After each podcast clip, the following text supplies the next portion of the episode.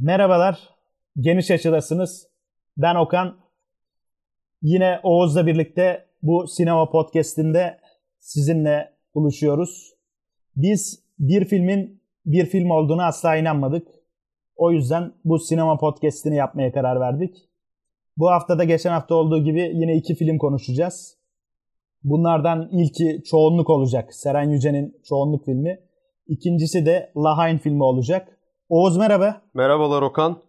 Bu haftaki filmlerimiz söylediğin gibi Çoğunluk ve La Haine filmleri. Önce Çoğunluk'tan başlayalım istersen. Çoğunluk iki bin on yılında yayınlanmış bir film. Seren Yüce'nin Kenan Erbaş anısına yaptığı.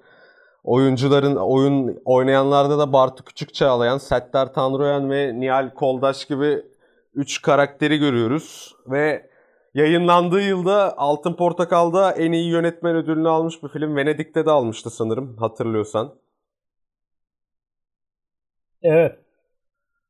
Çoğunluktan başlarsak abi şöyle bir başlangıç yapabiliriz çoğunluğa. Çoğunluk aslında bir sınıf eleştirisi olarak tanımlanan bir film bize. Mertkan karakteri, Bartu Küçükçağlayan, o çocuk gördüğümüz karakter. Settar Tanrıyan'da Kemal, babası. Bir orta sınıf eleştirisi var filmde. Filmin açılışında da hatta ağaçlar arasında babası koşuyor ve çocuk arkadan gelirken hadi oğlum diyor. Aslında bu filmin gidişatı hakkında da bize bir şey ipucu veriyor. Yani Bartu, Mertkan karakteri hayatı boyunca babasının peşinde ona yetişmeye çalışarak geçiyor. Sen de bir iki şey ekle istersen film hakkında. Bu giriş sahnesi tam anlamıyla filmi özetleyen bir sahne. Çünkü filmde birkaç sahnede, o girişteki orman sahnesi ve saunadaki sahnede Mertkan babasının peşinden gidiyor. Bu doğru. Aslında e, Mertkan'ın büyümüş hali Kemal diyebiliriz. Filmde bu açıkça belirtiliyor. Sınıf eleştirisi dedin abi, ben de katılıyorum. Bir sınıf eleştirisi bu. E, buradaki aile bir orta sınıf aile. Apartmanda oturuyorlar. İki tane jipleri var.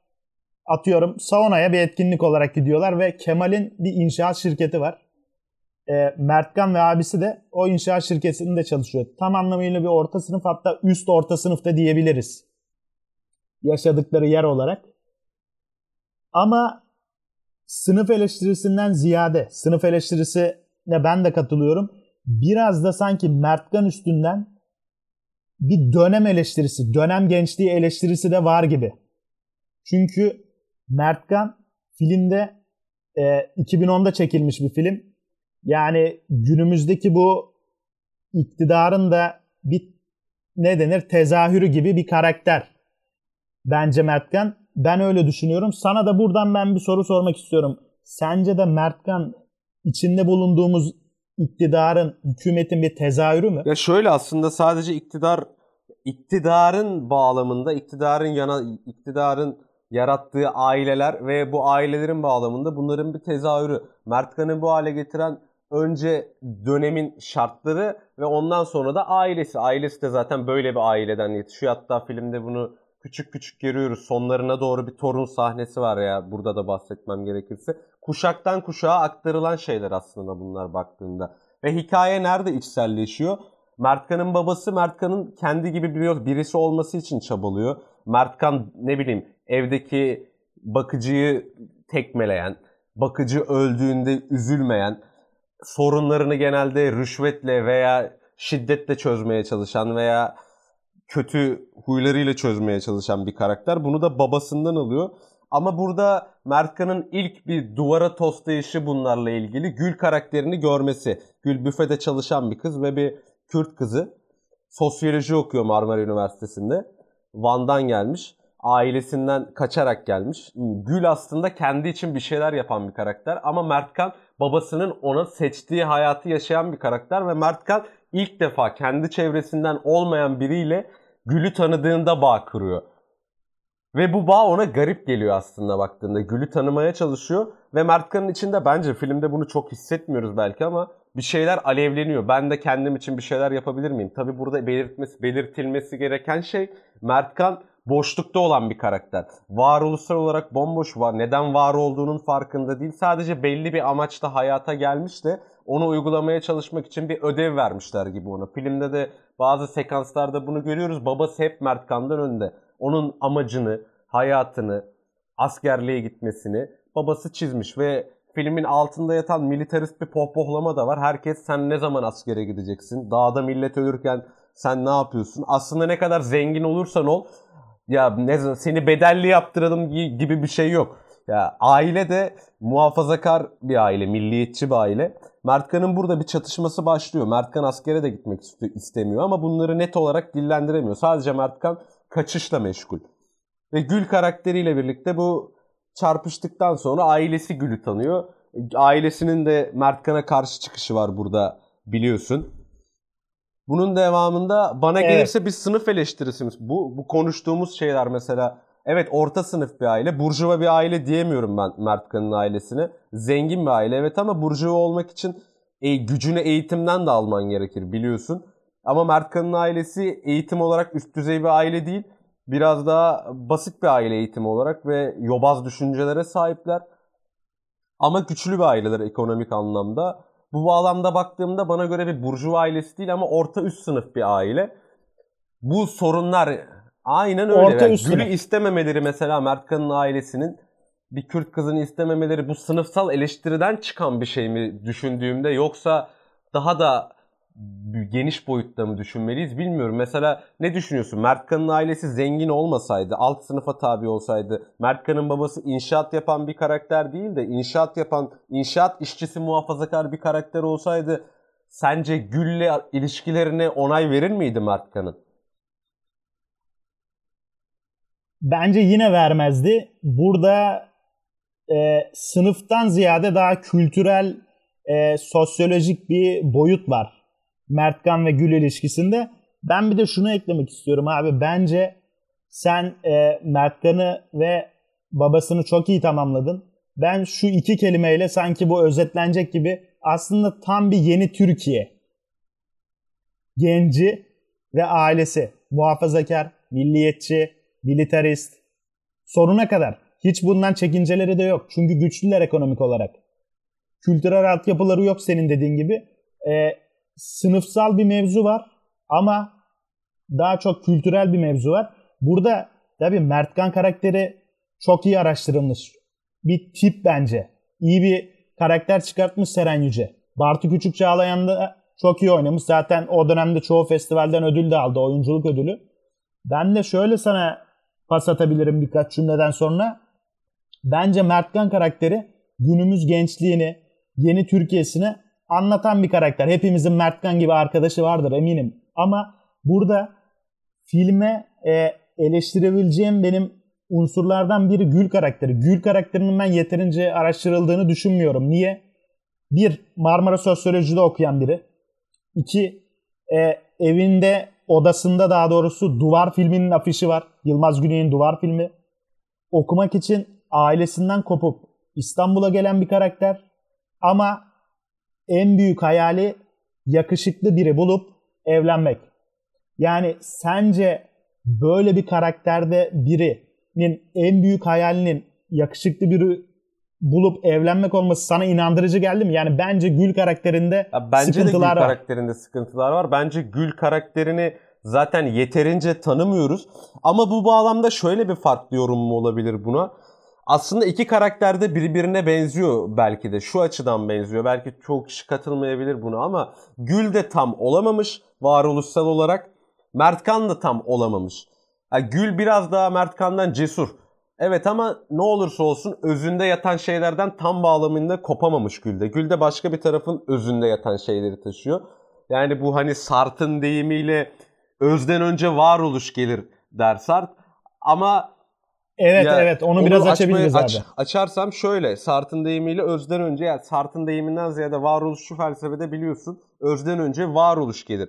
Yani eğer varoluşçuysan sana dayatılan şeyleri değil biraz daha bunları aşarsın ve bunların tersini yaparak, sorgulayarak, eksiklikleri fark ederek bunları değiştirmeye çalışırsın. Yani yaşamayı değil varoluşu seçersin. Mertkan da yaşamayı seçiyor aslına bakarsan filmin sonlarına doğru biraz. varoluşu seçemeyen bir karakter. Gül'de de bu noktada eleştirin doğru. Gül yaşamayı seçmiş gibi gözüküyor. Ama bu dediğim bir iki sahneden de bana kara bana bana göre de varoluşsal olarak da tam anlamıyla düzgün bir seçim yapamamış diye düşünüyorum ben. Onun haricinde benim kafamda şöyle bir şey var, sana soracağım. Filmin adı Çoğunluk. Çoğunluk şuradan geliyor belki de. Mertkan'ın ailesi çoğunluk, orta sınıf çoğunluk, bu tarz kültürel düşünceler, miras kalan kültürel miraslar çoğunluk. Ya sence Türkiye'de sınıfsal olarak bu sınıf mı çoğunluk yoksa Gül'ün sınıfı mı çoğunluk? Yani bir proleter sınıfı mı çoğunluk yoksa baktığında yoksa bu orta sınıf mı çoğunluk? Filmdeki çoğunluk kim? Abi e, buna ben e, filmdeki çoğunluk bence Mertkan ve ailesi. Kültürel anlamda diyorum ama. O seninle demin ayırdık ya, kültürel ve sosyolojik olarak iki farklı olarak değerlendirdik. Bence kültürel olarak Türkiye'deki çoğunluk Mertkan ve ailesi. Çünkü muhafazakar, milliyetçi bir ideolojiye sahip Türkiye'nin çoğunluğu bence. Ama ekonomik olarak baktığımızda tabii ki proleter sınıf Türkiye'de ve dünyada da en büyük çoğunluk olabilir. Bu çoğunluk sorusu aslında güzel bir soru. Ben zaten filmi beni en büyük çeken noktalarından biri de bu ismi oldu. Bu tek isimlere, tek kelimelik isimleri benim ne kadar sevdiğimi bilirsin. Bunu özellikle Yılmaz Güney çok yapardı. Yol filmi vardı, Sürü filmi, Endişe. Müthiş tek kelimelik isimler. Burada da çoğunluk yine güzel bir isim. Ee, ben çoğunluğun Mertkan ailesi olduğunu düşünüyorum abi. Sence hangisi? Bence de çoğunluk sosyolojik olarak, kültürel olarak Mertkan ve ailesi. Dediğimiz gibi alt tabakada da böyle milyonlarca ve çok fazla bir çoğunluk var. Çoğunluk orada ama sınıfsal olarak onlar değil. Ama onlar sınıfsal dayatmalarıyla çoğunluğu kendileri gibi göstermeye çalışan, sınıfsal olarak çoğunluk olmayan ama medya ve bunun türevi şeyleriyle kendilerini çoğunluk gibi algılatarak, yaşayarak yaşamını sürdüren kan emiciler diyorum ben onlara. Bu bağlamda filmin sonlarına doğru geldiğimizde de aslında film Mertkan'ın babası olmasının hikayesi. Mertkan var olmayı seçemiyor, birazdan söylediğimiz gibi. Bu kültürel değerlerden de kopamıyor. En sonunda babasının söylediği söylediği şeye geliyor. Bir silah istiyor babasından. O yemek sahnesi de çok manidar. Sana da soracağım onu. Babası ona filmin başından beri silahtan bahsediyor. Mertkan bundan uzak duruyor ama en sonunda o da o silahı istiyor. Babası oluyor aslında Mertkan baktığında ve hatta o son sahnede biraz daha artık aile ilişkileri daha iyileşmiş oluyor. Mertkan'a yaklaşımları biraz daha sıcak, fark ettiysen. Mertkan babası oluyor çünkü Mertkan o Gebze'ye gittiğinde babası Gebze'ye gönderiyor, biraz burnu sürtsün tabiriyle, onların deyimiyle. Ve Mertkan kendisinin yaşamasının biraz zor olduğunu görüyor, kendi yemek yapmasının ve elindeki imkanlardan vazgeçmemeyi seçiyor. Bu bağlamda benim söyleyeceklerim bunlar filmle ilgili. Sen bir şeyler eklemek istersen senden de sözlerini alayım. Abi benim de son eklemek istediğim bir şey var filmle ilgili, çoğunlukla ilgili. Şundan bahsetmek istiyorum ben. Ee, çoğunluk bence çok iyi bir ilk film. Seren Yüce'nin. Ondan sonra Seren Yüce Rüzgarda Salınan Nilüfer filmini çekti. Bence o film e, çoğunluğun biraz gölgesinde kalan bir film. Çoğunluk bayağı iyi bir film. Ve son beş on yılda yeni Türkiye sinemasında böyle hani ne denir, ilk film sendromu var gibi bir şey seziyorum ben. Hani mesela e, Özcan Alper'in Sonbahar filmi çok iyi. Sonra gelen iki filmi sanki onun biraz gölgesinde kalıyor. Ben çoğunlukla ilgili de bunu sezdim. Onu belirtmek istedim. E, yavaştan abi La Haine'e geçebiliriz o zaman. Geçelim mi abi La Haine'a? La Haine bin dokuz yüz doksan beş yılında yapılan bir filmimiz. Yönetmen koltuğunda Mathieu Kassovitz oturuyor. Oyuncularda benim çok sevdiğim oyuncu Vincent Cassel, Hubert Koundé ve Said karakteri var.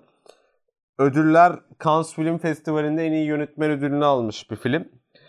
Filme değinirsek film aslında doksan beş yıllarında Fransa'daki politik durumdan beslenen bir film. O zamanlar Fransa'da bu banliyö kavramından doğan iç karışıklıklar, polis şiddeti, bazı gençlerin ölmesi dünya medyasında da çok fazla yankı uyandırmıştı. Trafara, trafoya girip öldürülen iki genç vardı, hatta bir ayaklanmaya sebep olmuşlardı. Böyle böyle küçük ayaklanmaların, çalkantıların, ekonomik sebeplerle de olduğu bir dönem. Üç karakterimiz var elimizde. Said Vince Hubert karakteri. Said göçmen bir karakter. Arap, Vince Yahudi, Hubert siyahi bir karakter. Aslında buradan da filmin bize güzel bir analizini çıkartılabilecek bir şey, bir yanı var. Sen ne düşünüyorsun film hakkında? Senin düşüncelerini alayım Okan. Abi yani ben filmi izlediğimde aslında tam anlamıyla benim e, sinemamı temsil eden filmlerden biri bu. Kült filmlerden biri abi. Sert ve politik bir film. Zaten üç tane e, sinema tarihine yer etmiş karakter var. Vince, Hubert, Said. E, ben ama üçünden biraz daha Said'ciyim ben.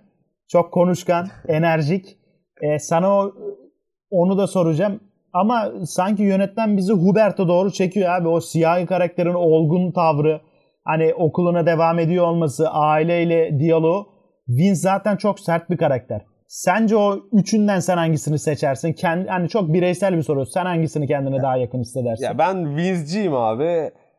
Bunda Vince'in o bir ayna sahnesi var. Benim sinemada böyle unutamadığım sahnelerden biri. O bile yeterli benim için. Dediğin gibi üç karakter de farklı farklı karakterler. Hubert okuluna devam eden, boks salonunu, öfkesini boks salonunda atmaya çalışan. Said biraz daha konuştan. Vince de öfkesini kontrol edemeyen, daha hisleriyle yaşayan bir karakter. Beni hem o açıdan daha etkileyen karakter, hem de davranışları biraz daha beni etkiliyor. O aynanın karşısında Tupo Cipono diye bir sahnesi vardı.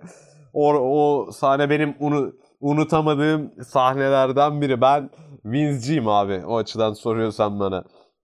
Abi e- evet evet sen sonuna kadar Vince'cisin. O zaman ben şöyle bir giriş yapayım abi hafiften. E, şimdi... Ben iki kavramdan bahsetmek istiyorum. Sonra bu iki kavram arasındaki farkı sana soracağım.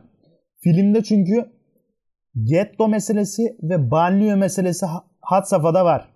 Banliyö kavramına baktığımızda bir kentin yakın çevresinde bulunan, kentle sıkı bağlantısı olan yerleşim yeri olarak bahsedebiliriz banliyö kavramından. Getto da aslında getto kavramı ilk e, Yahudilerin ortaya çıkardı. Yani Yahudi mahallelerine aslında ilk getto denilmiş Avrupa ülkelerinde. Bu iki kavramın ufak tefek farkları var. Sana bu farkı soracağım ve filmde bu farkın ne biçimde, hangi temasta görüyoruz? Şöyle Okan, getto ile banliyö kavramlarını ele alırsak, banliyö biraz daha bu sanayileşme, sanayi devriminden sonra ortaya çıkan bir kavram aslında. Yoksul kesimin farklı farklı ırktan, farklı farklı inançtan, genelde fabrika çalışanlarının veya göçmenlerin oturmaya başladığı, ama metropolle, metropol derken şehir merkeziyle de iç içe olan bir kavram banliyö. Banliyönün bir noktada kent merkezleriyle bağlantısı sürekli var. Ama getto kavramı dediğin gibi ilk başta Yahudilerin Yahudilerin oturduğu yerler olarak algılanan bir kavram. Ama gettoların şu özelliği var banliyöden farklı olarak. Gettolar biraz daha merkezden kopuk, kendi ihtiyaçlarını karşılayabilen, kendi içinde biraz daha şehirleşmiş bölgeler aslına bakarsan. Kendi kültürleri olan. Ama banliyö biraz daha kentle birlikte karışık bir kavram. Kente daha yakın diyebiliriz banliyö için. Hatta gettolara da şöyle bir şey değinmek lazım. Bu Yahudilerden bahsettin ilk başta. Yahudilerle bir Yahudilerin oturmasıyla getto kavramı büyümeye başlıyor. O zamanlar için Yahudilere gece sokağa çıkma yasağı uygulanıyor mesela. Gettolarda böyle olaylar var. Gece sokağa çıkma yasağı var ama kent merkezlerinde yok mesela baktığında. Bunun haricinde getto kavramı hala da tartışılan bir kavram. Hatta ben geçen yıllarda hatırlıyorum, Danimarka'da bir milletvekili gettolarda, getto gençlerine sokağa çıkma yasağı uygulansın diye bir teklif vermişti. Yani düşünebiliyor musun ne kadar komik? iki bin on sekiz yılında böyle bir teklifi gördük biz dünya üzerinde. Hala da getto banliyö kavramları var. Hatta Fransa, bu bir Fransız filmi. Sarı Yelekliler biliyorsun. iki senedir, üç senedir bir Fransa'da da Sarı Yelekliler eylemleri var. Hala da bu ekonomik çalkantıların devam ettiğini görüyoruz biz. Bundan hala da banliyö kavramlarının. Tabii banliyöden artık biraz orta sınıflar kaçtı. Bu devletin artık orta sınıflar da yaşıyordu eskiden banliyöda, ama devletin kredi imkanlarıyla tamamen artık banliyöler biraz daha alt sınıfa ait olmaya başladı. Benim bu kavramla ilgili söylemek istediklerim bunlar. Onun haricinde ekleme yapmak istediğin sen varsa biraz yap. Abi sanırım e, sen güzel örnekler verdin. Yani e, günümüz ideolojilerinin, günümüz politikalarının gettolardan e, ürkmesinin veya korkmasının temel sebebi gettoların filmde de had safhada gördüğümüz gibi politik olması. Ve politik olmasının yanında zaten getto kavramı şehirleşme ve göçle ortaya çıkan kavramlar bunlar. Bu konu aslında çok uzun bir konu. Bu podcast'te de sığmayacak sosyolojik bir mevzu. Çok derin bir mevzu ama biz film özelinde kalalım yine. Film bağlamında gidelim. Politik o, e, ondan bahsediyordum. Yani politik olması bu filmin en önemli gücü. Ben de sana şöyle bir soru sormak istiyorum. Şimdi bu üç karakterimiz kendi gettolarının efendileri gibi bir şeyler. Kendi mahallelerinde, gettolarında çok rahatlar. Ama e, filmde Sait'in e, bir arkadaşından parasını almak için merkeze doğru gidiyorlar. Yani merkeze gidiyorlar. Onu nereden anlıyoruz? Çünkü Eiffel Kulesi arkalarında. Manzarada Eiffel Kulesi gözüküyor. Ve benim dikkatimi şu çekti. Taşra'dan merkeze doğru gidildiğinde sanki bizim üç karakterimiz de böyle kendi evlerinden çıkmış, evsiz kalmış hissi uyandırdı bende. Zaten gerçekçi olarak da filmde e, metroya ulaşamıyorlar ve evsiz, hani o gece evsiz yurtsuz kalıyorlar. Ben sana burada şeyi sormak istiyorum. Yani taşradan merkeze, gettodan merkeze gelindiğinde bu günümüze al bunu. Film özelinde değerlendir. Bir bu yersizlik, yurtsuzluk kavramına değinebilir miyiz? Tabii ki bir kere önce insanın rahat hissetmesi için en basitinden özgüvenli, kendine ait bir yeri, mekanı olması lazım. Aslında bu dediğin gibi tek bir podcast'te de bahsedilecek bir kavram değil. Ev dediğimiz kavram aslında o mekansal kavramlar, bizi biz yapan kavramlardır aslında. Oradan çıktığımızda mesela orada senin bahsettiğin gibi, hatta Sait'in bir sözü var. Orada kentte bir polisle karşılaşıyor. Buradaki polisler ne kadar kibarmış, bana siz dedi diyor mesela. Aslında burada ne kadar yabancı olduğunu da görüyoruz. Hatta bir sanat galerisi sergisine gidiyorlar. Burada da bir iki kültür çatışmasını biz çok iyi görüyoruz. Uyum sağlayamadıkları bir kültür. Misafirler, emanetçiler, evlerinde değiller. Yaşamlarından uzaktalar. Ve bunu bu açıdan biraz daha yabancı hissettikleri için kendilerini kendilerine de yansıtamıyorlar. Aslında burada küçük değişimler yaşıyorlar. Bunu biz filmde görüyoruz. Onun haricinde benim filmde mesela bu yolculukta dedin ya, kente gidiyorlardı diye. O kente giderken duvar yazıları. Filmin öyle küçük küçük anları var ki bizi içine alan. Gelecek sizsiniz gibi bir duvar yazısı var mesela. Gelecek biziz diye bir duvar yazısı var mesela. O duvar yazıları beni çok etkileyen yanlardan biri filmde. Onun haricinde baktığında benim değinmek istediğim bir de şey var aslında bakarsan. Filmde dikkat ettiysen genelde sokaklarda değil de eğlenceler çatı katında falan yapılıyor baktığında. Bir polisten kaçış, bunu biz çok iyi izliyoruz. Ama polise de baktığında polis de onlara aslında sosyal sınıf olarak yakın. Yani polis de belki alt tabakadan çıkma ama polis de bir nefretle besleniyor. Burada aslında baktığında Louis Althusser'ın devletin hegemonik yapısını tanımlarken kullandığı iki kavram var. Devletin baskı aygıtları, devletin ideolojik aygıtları. Polis teşkilatı burada devletin baskı aygıtlarını oluşturuyor ama devlet bunları ayakta tutmak için bir ideoloji aşılıyor onlara. Evet, alt sınıftan gelen insanlar bunlar, belki eskiden aynı sorunlara sahiplerdi ama bu ideolojiyle birlikte polislerde de bir nefret, onları besleyecek, ayakta tutacak bir nefret oluşuyor ve onlar da onlara karşı nefret duyuyor. Ve bu nefretten doğan bir çatışmayı izliyoruz biz. Aslına baktığında bu nefret kavramını ele alırsak ben sana bir şey sormak istiyorum. Filmin ilk başında gördüğümüz bir söz var. Aslında bütün film boyunca özetleyen ve sonunda da gördüğümüz, önemli olan düşüş değil, yere çarpıştır. Yani Vince karakteri çok nefret dolu bir karakter mesela. Burada sence işlerin ters gitmesinde nefretin yanlış yönlendirilmesi mi var? Sorun ne? Yani nefret, evet, çoğu isyanda, başkaldırıda gerekli olan bir şey, özünü oluşturan bir şey. Ama nefreti sen gerekli şekilde yönetemediğinde bunu başarısızlığa ulaştırıyorsun. Sence ne düşünüyorsun bu konuda, nefretle ilgili burada işlenen? Abi güzel bir kavram açtın aslında. Bu senin de dediğin gibi önemli olan düşüş değil yere çarpıştır. Filmin başında ve sonunda verilen ve filmi anlatan söz diyebiliriz. Burada çok doğru senin tespitin. Şimdi nefret Vince karakterinin hani artık e, yani şekillenmiş hali. Bence nefret özellikle e, devrimsel süreçlerde, politik süreçlerde çok önemli bir kavram. İçimizde tutmamız gereken ve aslında bir nebzede bastırmamız gereken bir kavram. Belki de Vince nefretini bastırmadığı için böyle bir hal oluyor filmde sonuç olarak. Ama bu nefret kavramından yola çıkarak zaten bu filmin doksanlardaki politik süreçlerden de sen biraz bahsedecektin sanırım. O politik süreçlerle de alakalı vardır.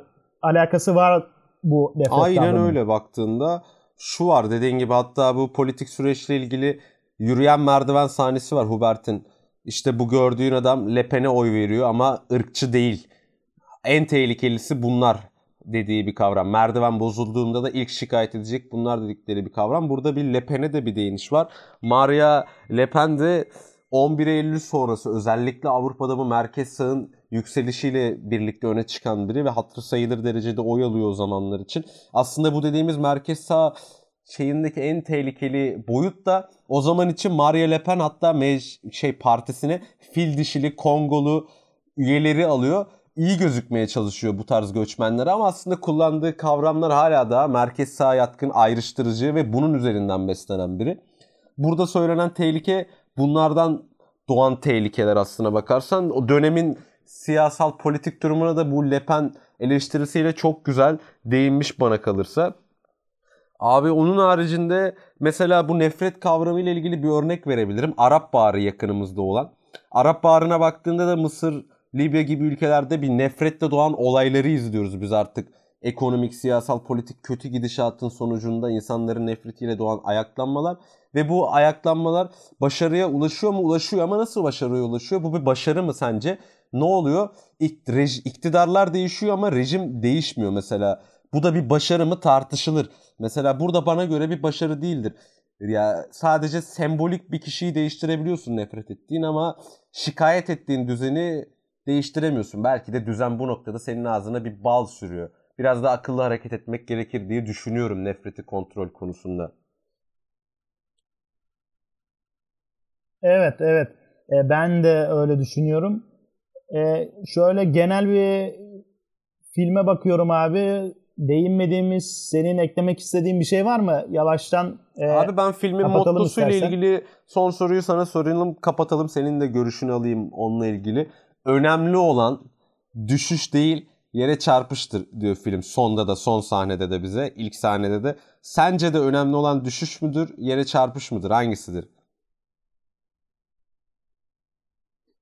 Ben de e, yani film zaten bunu, bu mottosunu çok iyi taşıyarak anlatıyor. Bence de düşüş değil, yere çarpış daha önemlidir. Güzel. Abi. Bununla ilgili senden küçük bir şey almak istedim.